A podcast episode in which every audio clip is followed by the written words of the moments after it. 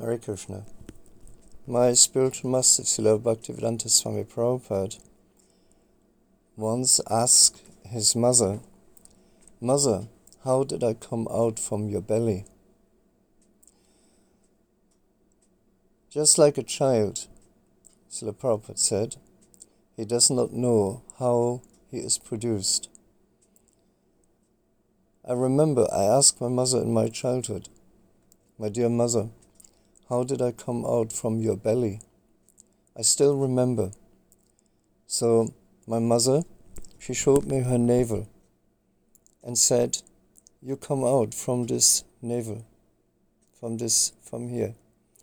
So anyway, a child cannot understand, but when he grows up, he understands. Similarly, so how this Krishna consciousness acts, how this transcendental sound cleanses your heart, you may not understand in the beginning, but if you take to it and you practice it, then you can understand. And in the Vedanta Sutra, it is said,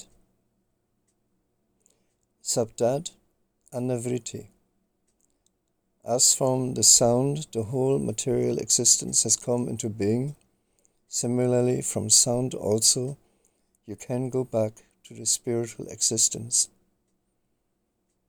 And that was said by Srila Prabhupada on the 10th of September, 1968 in San Francisco. Thank you. Hare Krishna.